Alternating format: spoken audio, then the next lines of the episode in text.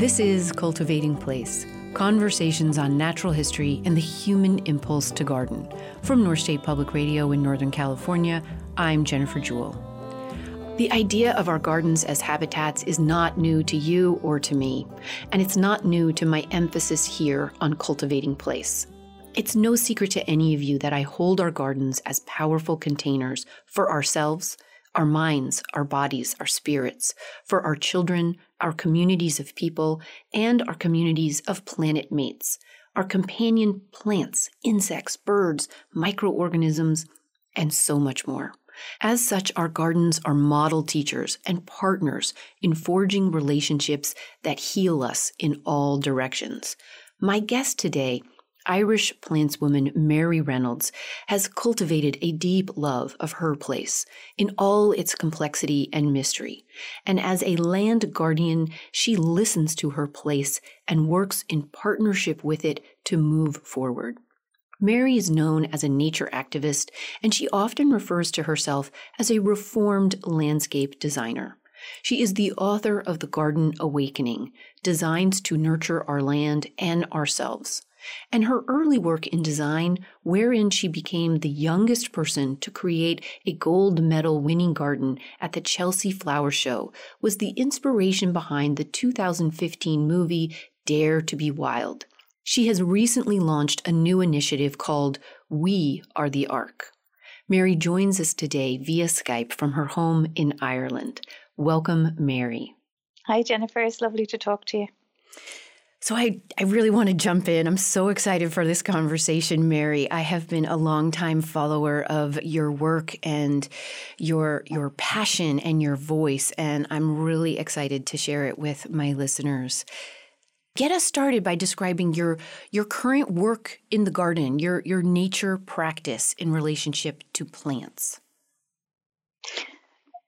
Well, my my my practice in relation to plants. Do you mean work in my own garden, Jennifer? I'm sorry. I mean, actually, all of it. I mean, when I ask you that question, what comes to mind first for you? It might be your professional work, it might be your work at home as a mom or as a partner with your land. All of the above are part of what I'm hoping to get to. I suppose what's happened, and it's I'm I was I was 45 the other day, and every year I get more and more aware of how far away from our true selves we have gone. And so every year I strive to move back towards that place. Um, and so at the moment, I have come to an awareness that we are almost out of time to re- repair the damage we've done to the earth and to ourselves and um, it's a very heightened time of crisis, and people all over the world are waking up to the fact that we have to we have to change everything. So that that's where I'm at with um, my work, my life, everything. I feel like it's a time of crisis and it's a time of great hope. And um, I knew this time was coming all my life. I knew this time was coming, and it could go either way. But I do feel that it will go in the right direction. Um, I think it's the crisis is right now. Um, I, I think for many people all over the world, the crisis is much worse than the one we're facing.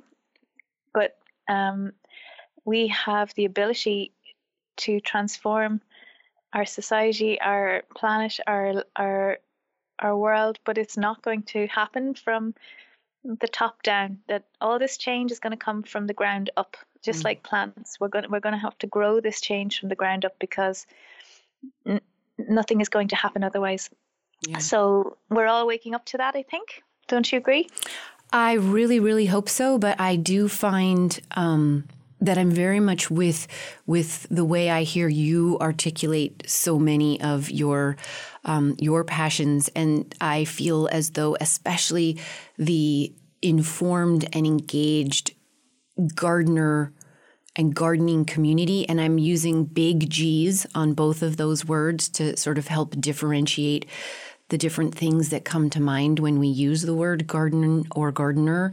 Um, I think we are among the most ready to to to really lead the way forward. Yeah. That's true. So we're we're we realize that gardening is the wrong term and it's guardian that we really need to return to. And that that that's a pretty kind of common term these days. Everyone seems to realize that that's where we went wrong. And um, our our whole our whole existence can be traced back through myths and stories and old ways of working. Um, and it hasn't been that long since we've forgotten all that. Um, but I think I can trace it back to um, the the uh, kind of I suppose the influence of the of of religion um, seems to have been when we all disconnected from who we truly are, and religions through an understanding that power could be had through fear um, convinced everyone that it didn't really matter how we how we treated the earth because this whole place was just a preparation for the next life you know mm. so um, not every religion obviously is like that but a, a, lot of the more influential ones have been and so um, that's when it's sort of the rot set in and uh, so now we have to we have we have a huge opportunity because a lot of us own land and um, i think it's time well, owning is the wrong word. We, a lot of us are, are lucky enough to have land to look after. So it's time to step up and uh, and do something. Yeah. So we've opened up a lot of really big concepts in just that one answer that you gave us. And I want to, for especially listeners who may not be familiar with your work, I'd love you to briefly just sort of take us through your your early years and what created you into a nature loving, connected person that you became. And briefly lead us to, to how you got to the garden awakening, because there were some key moments in there that created some tense relationship with the word garden or gardener how you have come to approach it in this book. So, so give us that context as briefly as you can, and then we'll dive into the book itself and your more recent endeavors as well. Okay, so um, I grew up in Wexford, which is the southeast of Ireland, and um, I grew up on a farm. And when I was young, everything was very alive still. There was still a lot of life in the land, and it's, it's very different now. But um, back then I, very I had an experience, it was a very short experience when I was a kid where I wandered into a field. Um, I was, you know, I was young. I was between five and seven, that kind of age, and I wandered into a field at the top of my parents' farm, and you know, nobody knew where you were all day. That was kind of normal, you know. And I wandered into the field, and I remember it was May because the hawthorns were flowering, and I remember the smell very distinctly. And I walked into the field, and then I noticed something had changed. And I looked behind me, and the gap I had walked through into the field had completely disappeared. And this, um, this is actually something that has happened a lot in Ireland in kind of myth and magic, and I didn't realize that until many years later.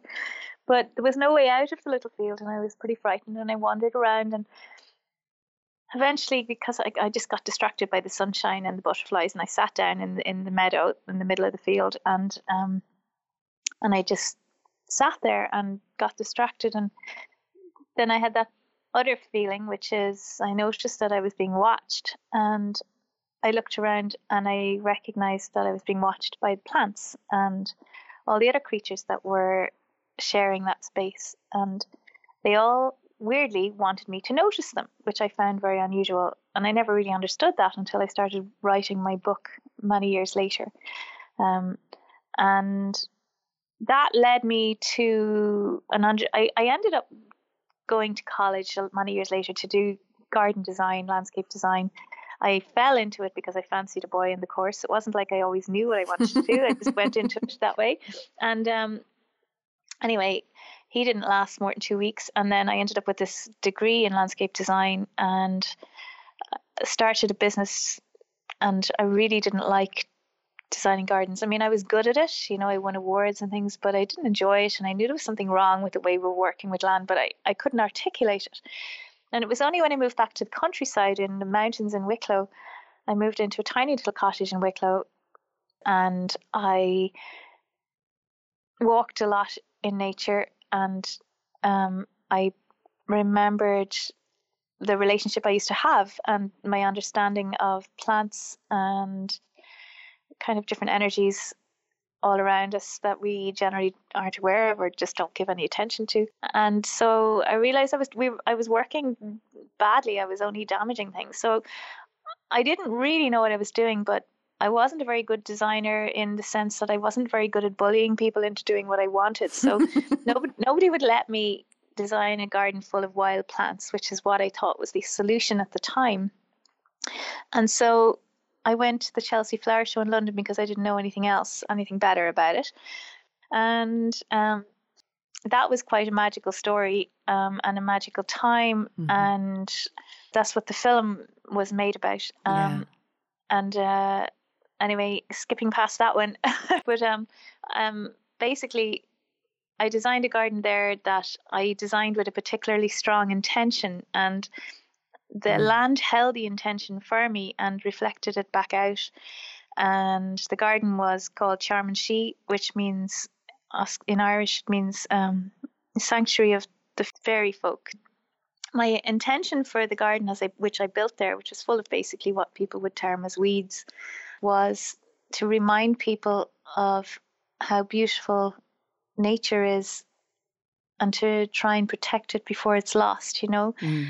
Um, and when I stood at the garden, and it's like being in a zoo when you're in these little places, people all try and talk to you, and all the people that tried to talk to me were crying, which was quite phenomenal. And they all wanted to tell me stories of places they remembered when they were a kid that were gone now, and that that energy that they saw in this little space that didn't really exist three weeks previously in London um, but the intention was held by the land. I, I, I, I, I, it's a very simple and kind of obvious thing to say, but I asked that that was, you know, when I was building it, and I told all the guys building it with me that this is the intention, and they held that, and it, and that's what came through. So anybody who was Irish kind of laugh and say, "Ah, sure, it's just like home," because back then, even so much has changed since then, and that mm. was like 2002 but back then everything was very um, alive in Ireland still. The, the, there was still a lot of life left here before the you know these chemicals has increased massively since then. So the, the life has gone out of the land since then.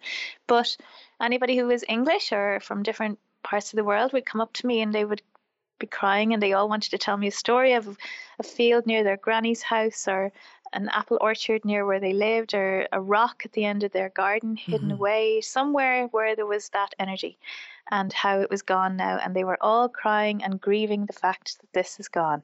And that was where my journey kind of began yeah. in a way. Yeah.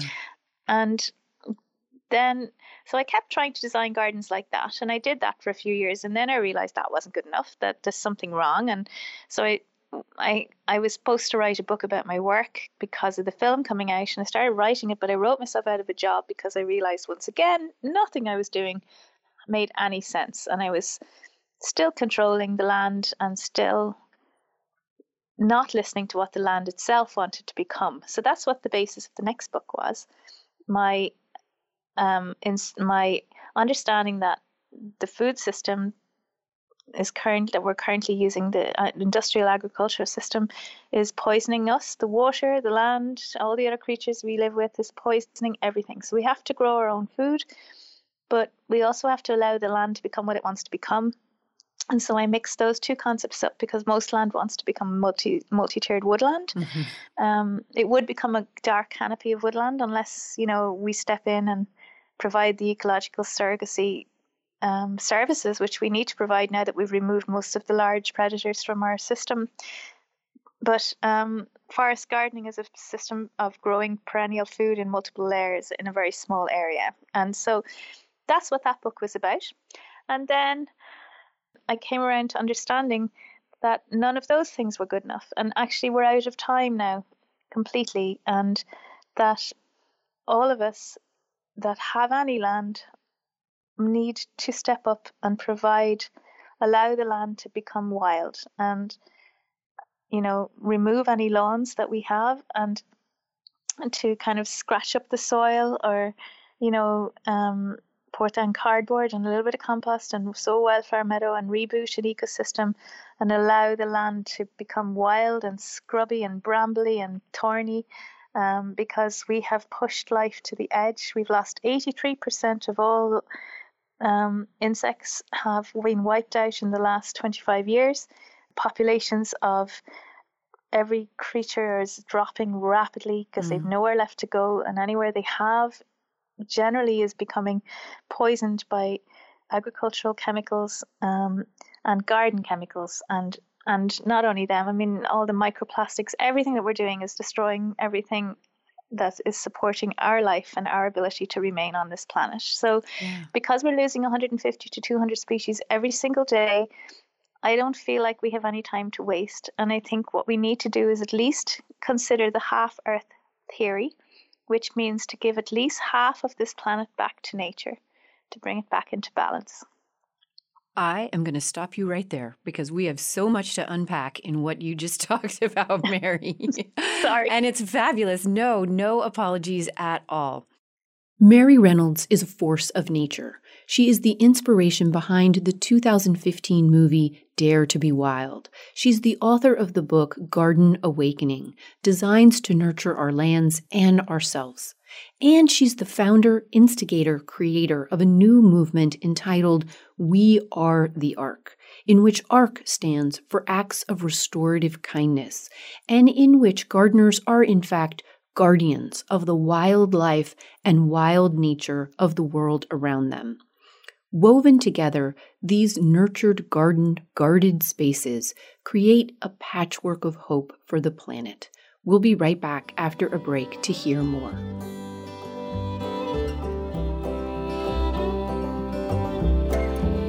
I really loved this part of my conversation with Mary. So far, in which we're exploring intention with our lands, be they tiny gardens or sweeping wildflower meadows. I love my little garden, a small city lot, but with enough space in front, in back, and a sliver along the sides that I can get quite a lot of plants in. When I think of these small spaces with which or with whom I spend a good amount of time and intimacy of sort, with Mary's concept of intention in mind, how I hold an intention for this land, and she then holds that intention for me and reflects it back, I'm really moved. That's the only way to explain it. It kind of tugs at my gut in a good way. A responsibility, an accountability, and love kind of way. Which is exactly my intention with Cultivating Place. If you're a sustaining donor of $10 a month or more to the program, I hope you got your April Garden Life Love Letter this last week. All about what a gardener looks like from Amanda Thompson. I hope it made you laugh and think the way it made me laugh and think. Well, actually, it made me laugh through my nose, kind of, but it made me think pretty deeply about this concept. It's for all of us to think about and to act on. What does a gardener look like when that comes into our heads? And how should we maybe be changing this? If you love and want more cultivating place in your life, you can always subscribe to the newsletter, A View from Here, which is the email update I send out towards the end of each month. A new one will go out next week. These newsletters include botanical thoughts, plant information, reviews, and more. Upcoming event information with me, and that I think you might be interested in. These are ideas, events, and musings I've been loving but haven't been able to feature on the show. You love the podcast, and I think you'll really love what I have to share in the newsletter. Head to cultivatingplace.com forward slash newsletter to sign up. Oh, and hey, if there are things you'd like me to include, mention, or talk about in the newsletter, send me suggestions. I'd be happy to consider them and add them as it fits. Now, back to our conversation with wild loving Mary Reynolds.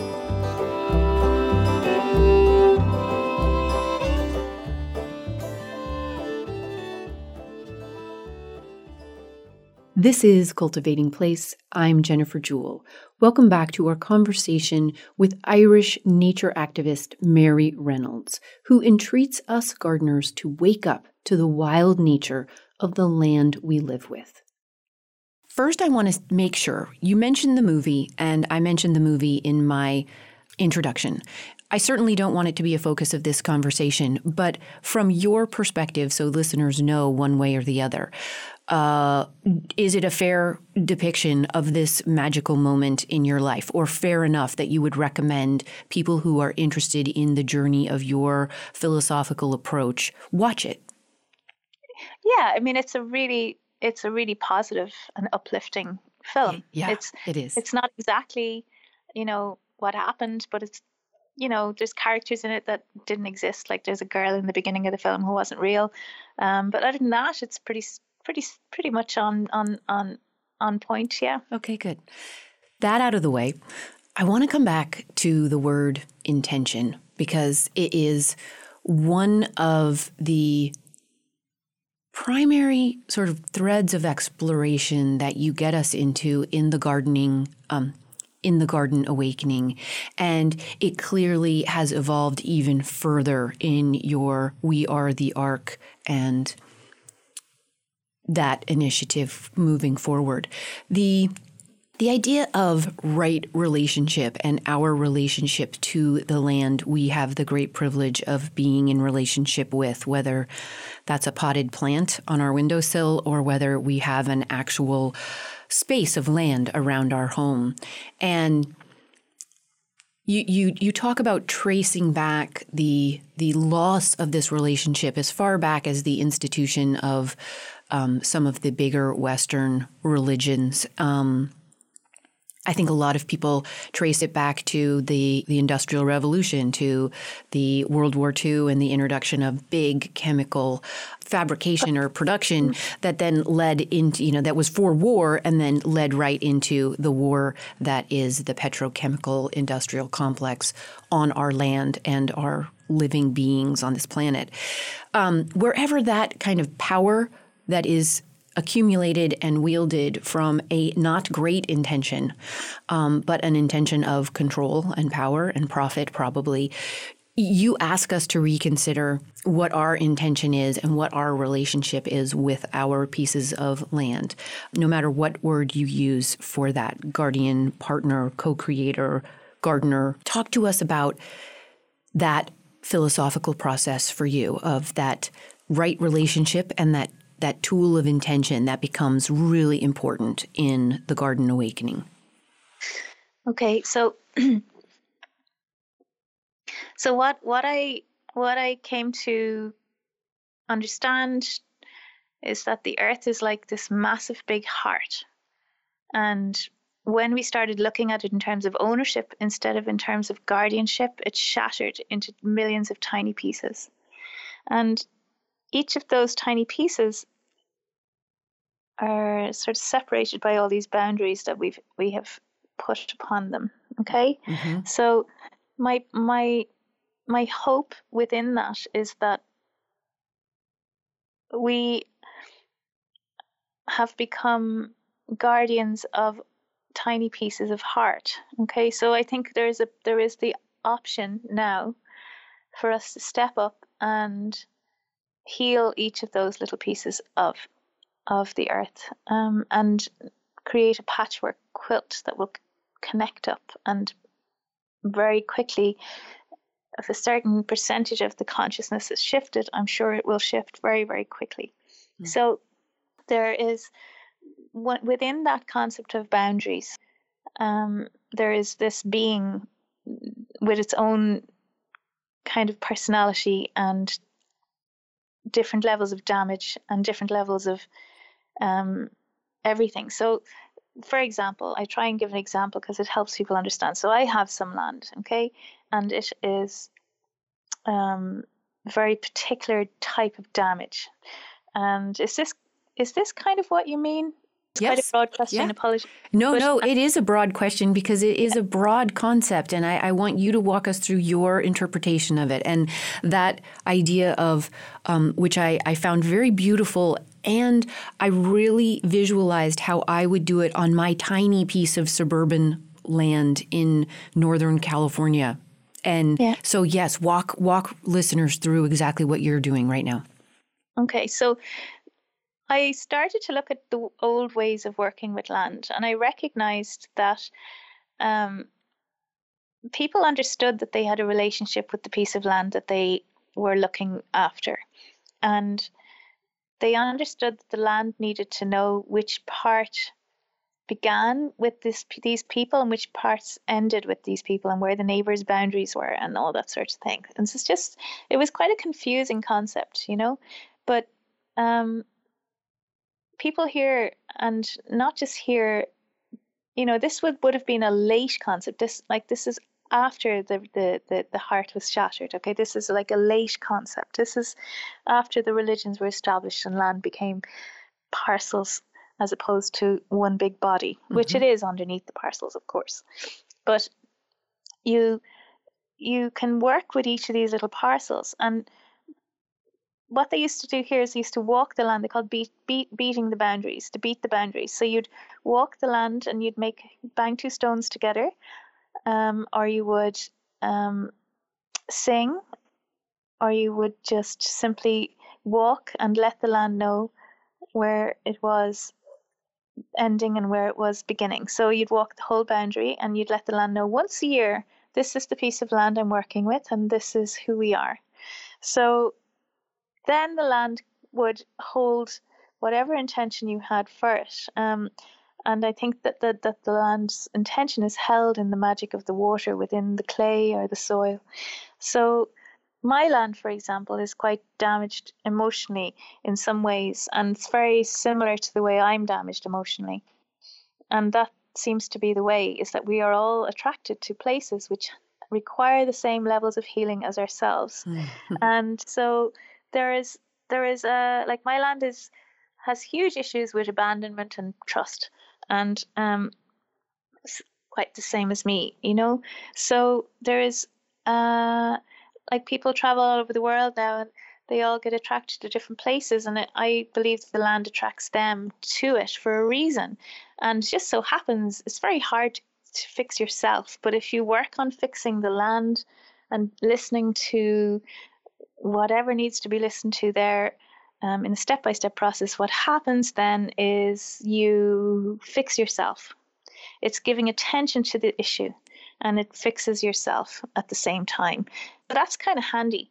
It's also handy that you're helping the land heal because it releases all the toxins and the and the rips in the in the in the emotional kind of body of it. So you describe this beating the boundaries so beautifully in the book and you emphasize the importance of whatever land you're on and you consider to be in your care or you coexist with. You emphasize the importance of just trying to listen first. Listen and observe what you are hearing and feeling and picking up from the land you're on. And then and and you're you're very clear about pulling in um, you know the the Irish old ways, the current permaculture ways, you know, of, of recognizing the the the various approaches to this throughout time. And and one of the things as a side note that I find so beautiful is how the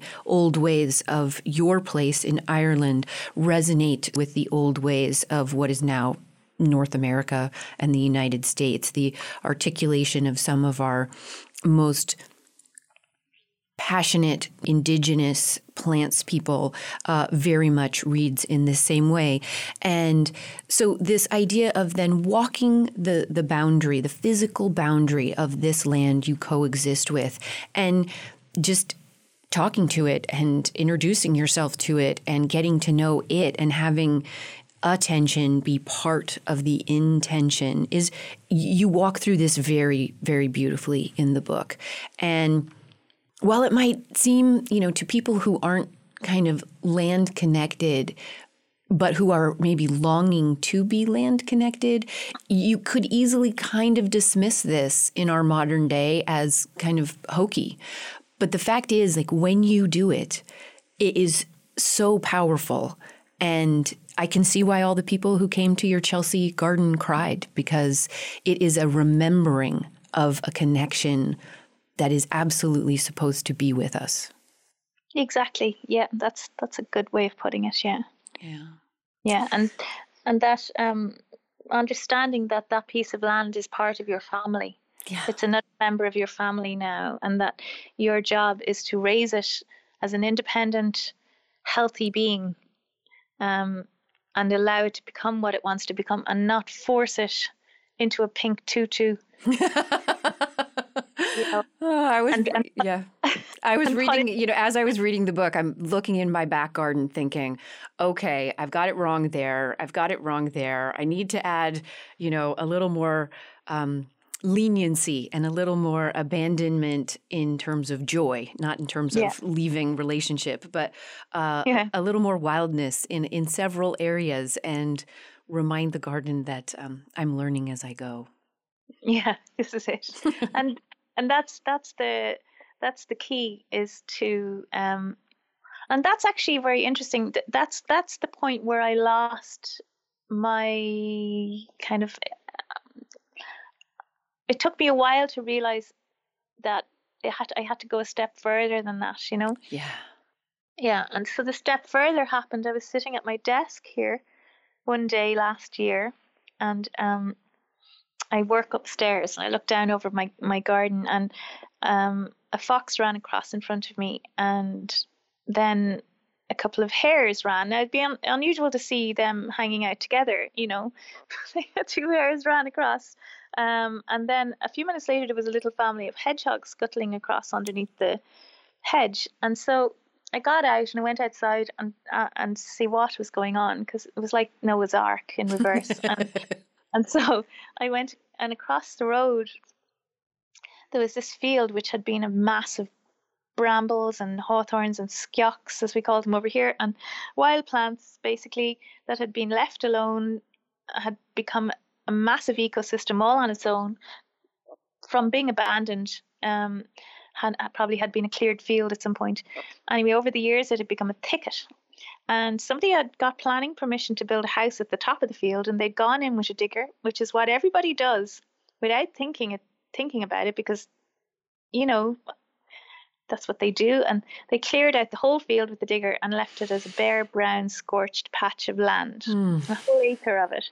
And then everybody that lived there, with no thought for the, the creatures that we're sharing this planet with, they were all forced out with no thought for their lives or their families or their homes.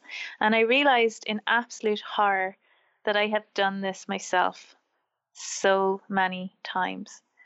And that's when We Are the Ark was born. Mm. Because this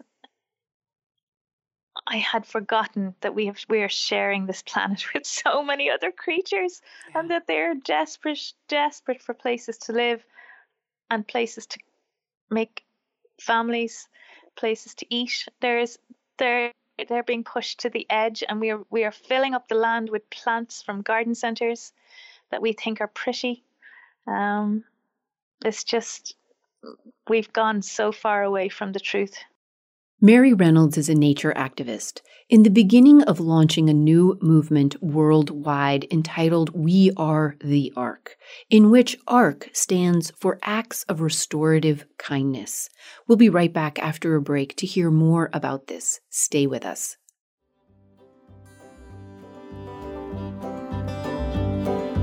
Okay, so thinking out loud here. On her website, We Are the Ark, Mary writes An ark is a restored native ecosystem, a local, small, medium, or large rewilding project. It's a thriving patch of native plants and creatures that have been allowed and supported in reestablishing in the Earth's intelligent successional process of natural restoration. Over time, this becomes a pantry and a habitat for our pollinators and wild creatures who are in such need. All we need to do is leave nature alone to lead the way and then support her to heal and thrive. We need to allow the land to rewild herself and protect it while she heals. So stop cutting it back, stop spraying it, stop trying to control it. This is a call to arms of a different type. It is a front-line battle of courage, hope, and individual action. We have got to wake up to how linked we are to the planet beneath our feet. our health is mirrored perfectly in the health of the earth. What reduces our stress reduces the earth's stress, and vice versa. She gets sick, and so do we. We fight to live, and so shall she. We must create the island oases in these deserts. These oases will be the seeding ground for our new story to begin. They will be sanctuaries for as many creatures as we can fit into them, safe havens for the magic and abundance in the natural world. These spaces will become the ark for the flood of extinction that is upon us. We are the last frontier and the last generation with enough time left to save this planet by the skin of our teeth. One person can cause such big change in this world simply by inspiring change all around you. One person, one patch of land, one decision at a time. It's up to us. Guide your land into becoming a thriving, living, wild sanctuary for as many creatures as possible. Wake up. Don't turn away. No one else is going to do this work. The system is broken, badly caught in a web of its own making. This is a different type of web weaving. It's a web of interconnected life, interconnected magic, and hope. We are weaving ourselves an ark. Now, back to our conversation with Mary Reynolds of Dare to Be Wild, author of Garden Awakening and founder of the movement We Are the Ark.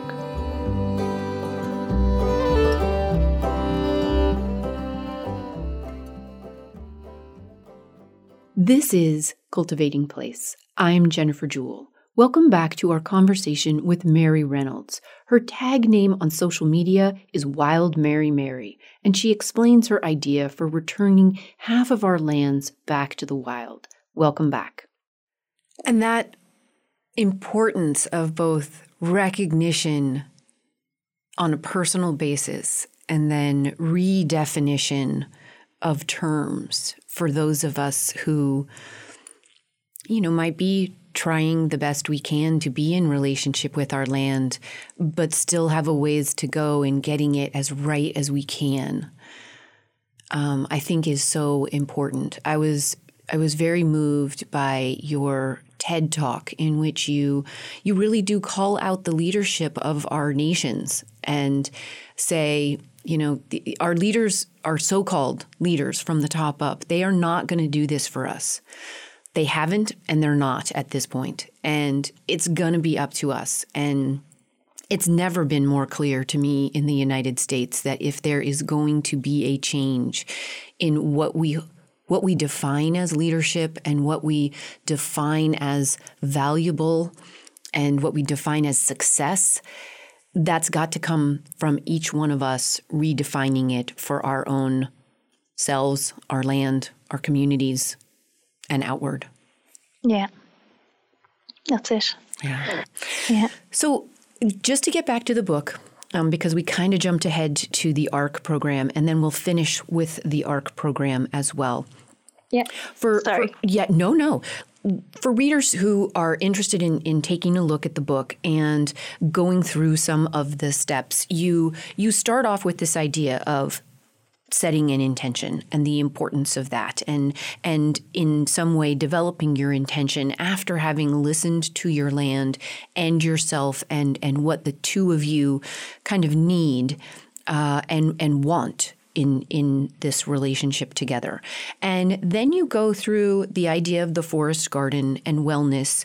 You you give some really nice examples of you know garden design for for lack of a better word right now. Um, some some basic ideas for people to start being inspired by how to incorporate wild, incorporate food, incorporate habitat. Um, and then you do a nice job of offering some alternative management practices because the fact is that if, you know, for any gardener who is new new to gardening or new to land relationship and care, you you you need to to to learn some of these things. If you're already deeply invested in gardening as you've always done it or known it, and um, you need to relearn some things. I think these are very good resources for people. can you walk us through just, you know, kind of give us the essence of each one of these sections? Okay, so I think there's I think it's is it three or four sections to the book because it's been a while since I've opened that book. It now. starts with the forest wellness, goes to Yeah. garden design, goes to the forest garden, and then finishes with the alternative management practices. Okay, so and and and initially it's all about kind of um listening to the land and it's kind of um about basically being quiet and seeing what feelings emerge there and kind of acknowledging that they're probably the same ones that you have yourself in terms of things that need doing. And just acknowledging that the land is a real that the land you're working with is a is a living being. And that it it in order to form a relationship with it you have to give it attention and listen to what is required. And then and i and i'm very clear on how to do this. That probably sounds vague but in the book I, i'm very clear on how to do that. It's Mhm. very step by step. It's Yep. not it's not difficult. And then the understanding that if you are going to design spaces within your land that you have to design them within the shapes and patterns of all the things found in nature already. So um, everything in nature follows the same patterns and shapes and if you stay within them then you're staying within the flow of universal energy. You're not blocking it. And that's that's very important. So i help people design the spaces um, using those shapes and patterns. And different different shapes and different patterns also have different um, frequencies and intentions of their own. And so if you have an intention for a space and you want to hold it in the garden it's often helpful to use different ones depending on what their their um, you know what the the the intention you have is. So it might be you know that you want to create a- space for healing you might want to create um, a place where the magic um, of nature is dripping out of every leaf you Hmm. might want to create a um, let's see a, a garden where you can really connect into to ancestors or you know there's all sorts of different reasons Mhm. for having a place so there's there's just kind of multiple layers of you're, you're you're very lucky if you've land to work with because you basically have a big magic pot that you can it's like a universal post box where you can send out your wishes and intentions from. And once the land is is in connection with you it'll it'll it'll it'll it's like it's like a magnifying glass for all those intentions and wishes that you have. And um so you're create you're it's like you're it's like you're you're knitting you're weaving this magic spell in this land that you li- that you live in Mhm. and and that and that by allowing and supporting the land to become healed and well and full of life you find the land is willing to support you back to create a very powerful and magical connection and um and the food that you grow there will have will have um very strong healing for yourself and your family because like every single plant has a has a connection with um, when the health when the soil is healthy and hasn't been dug over which is you know how you destroy all the microorganisms is by digging it and, and, and if you create a no dig kind of permaculture situation it's a different situation and you're restoring the health to the soil and the life comes back into it Mhm. and every single plant that lives there has a relationship um, through its roots with these microorganisms like the fungi, the mycorrhizae, and the bacteria, and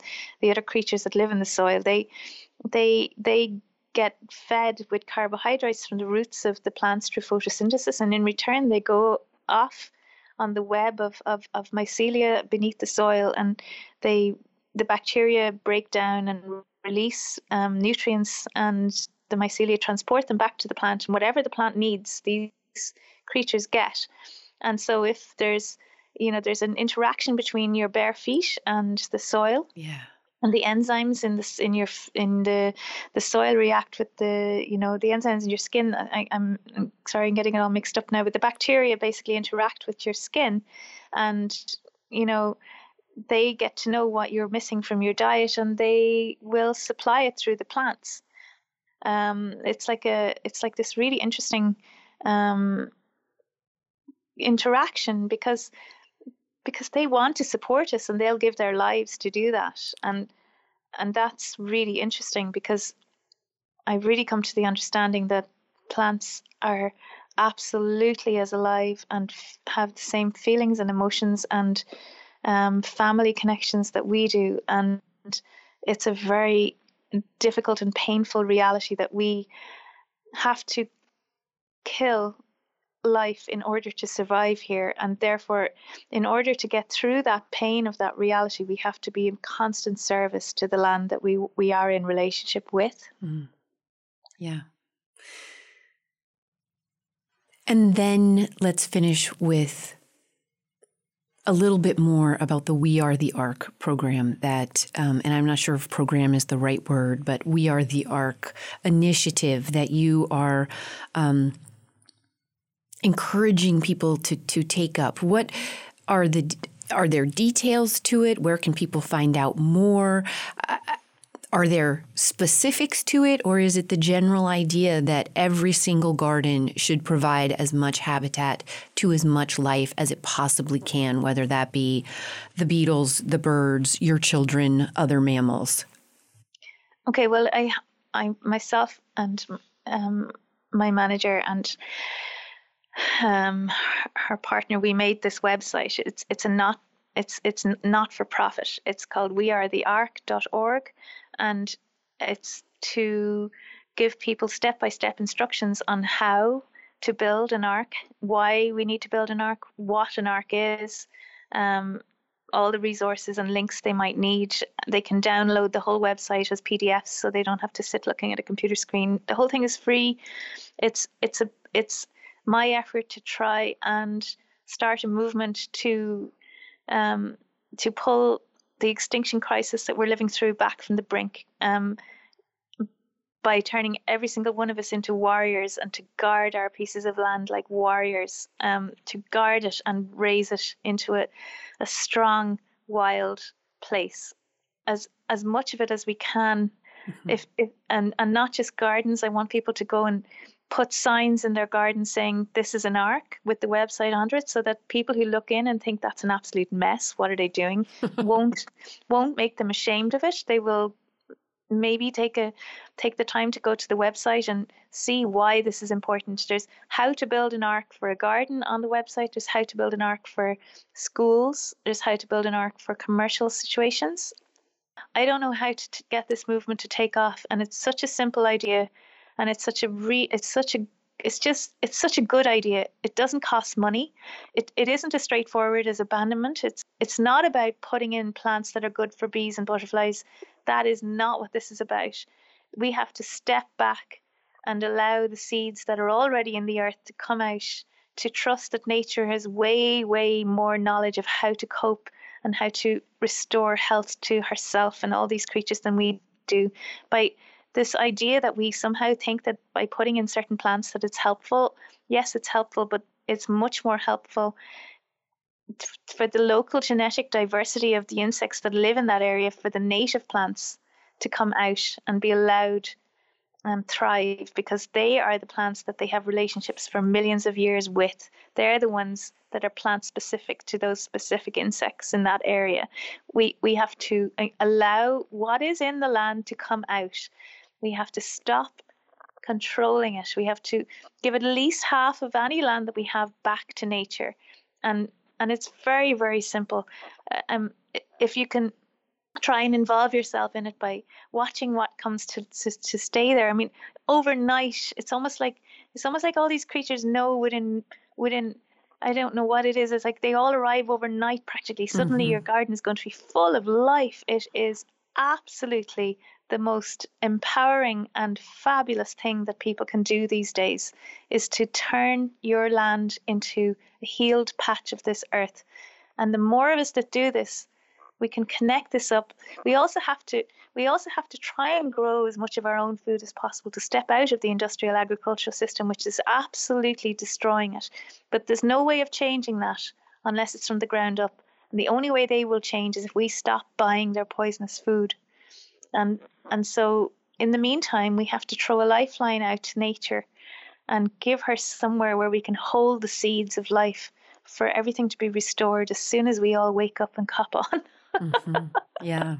Well, and you yeah. cite uh, you cite this statistic in in the book, uh, and it's certainly been cited on my program many times. But the the millions of acres in North America that are dedicated to mained poisonously for the most part, maintained green lawns that could be converted into habitat and life giving space. Right there, we have a lot of work to do. Yeah. Yeah. There you go. It would be it would be a huge that could change the ecological future of that continent. It it yep. really could. And it would set a model for every other continent that it is a valuable thing to do.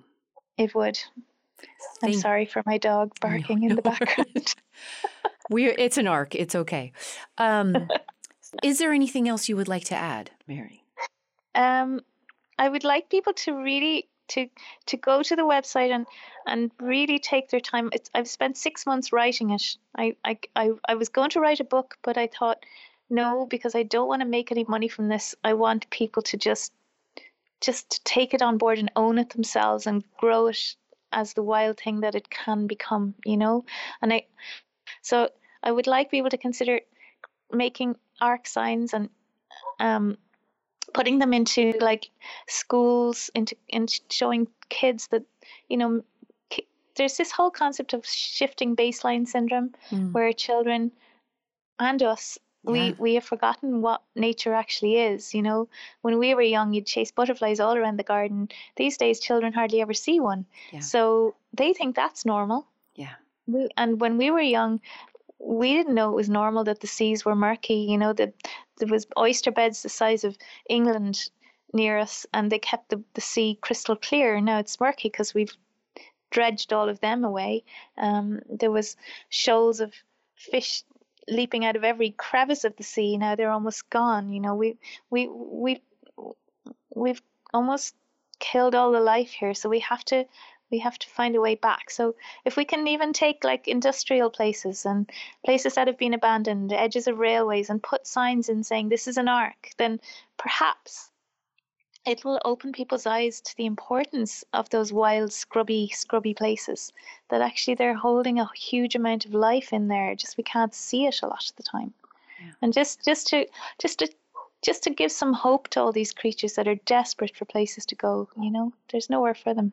Thank you very much for being a guest on the program today, Mary Reynolds. It's been an honor to speak with you. Thanks, Jennifer. It's lovely to talk to you. Mary Reynolds is a reformed Irish landscape designer, best selling author of The Garden Awakening, and nature activist.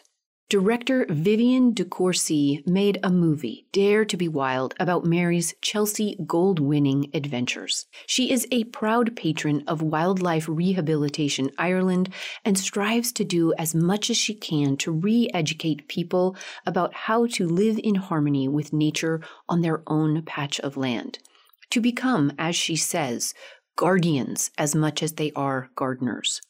Ever evolving in her own relationship to plants and nature, Mary's articulation of her new understanding about our right relationship with the land is called We Are the Ark, in which ARK stands for Acts of Restorative Kindness.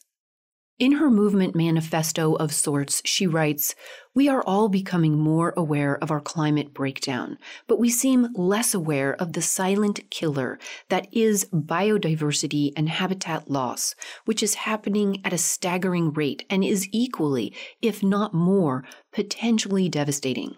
With climate change, we might feel the impact in our everyday lives, but with biodiversity, it is not so clear. By the time you feel what's happening, it may be too late. Mary quotes Cristiana Pasca Palmer, the UN leader on diversity. She goes on to say whether we realize it or not, plants and all other creatures we share this planet with are key to our survival and continued existence on this beautiful planet.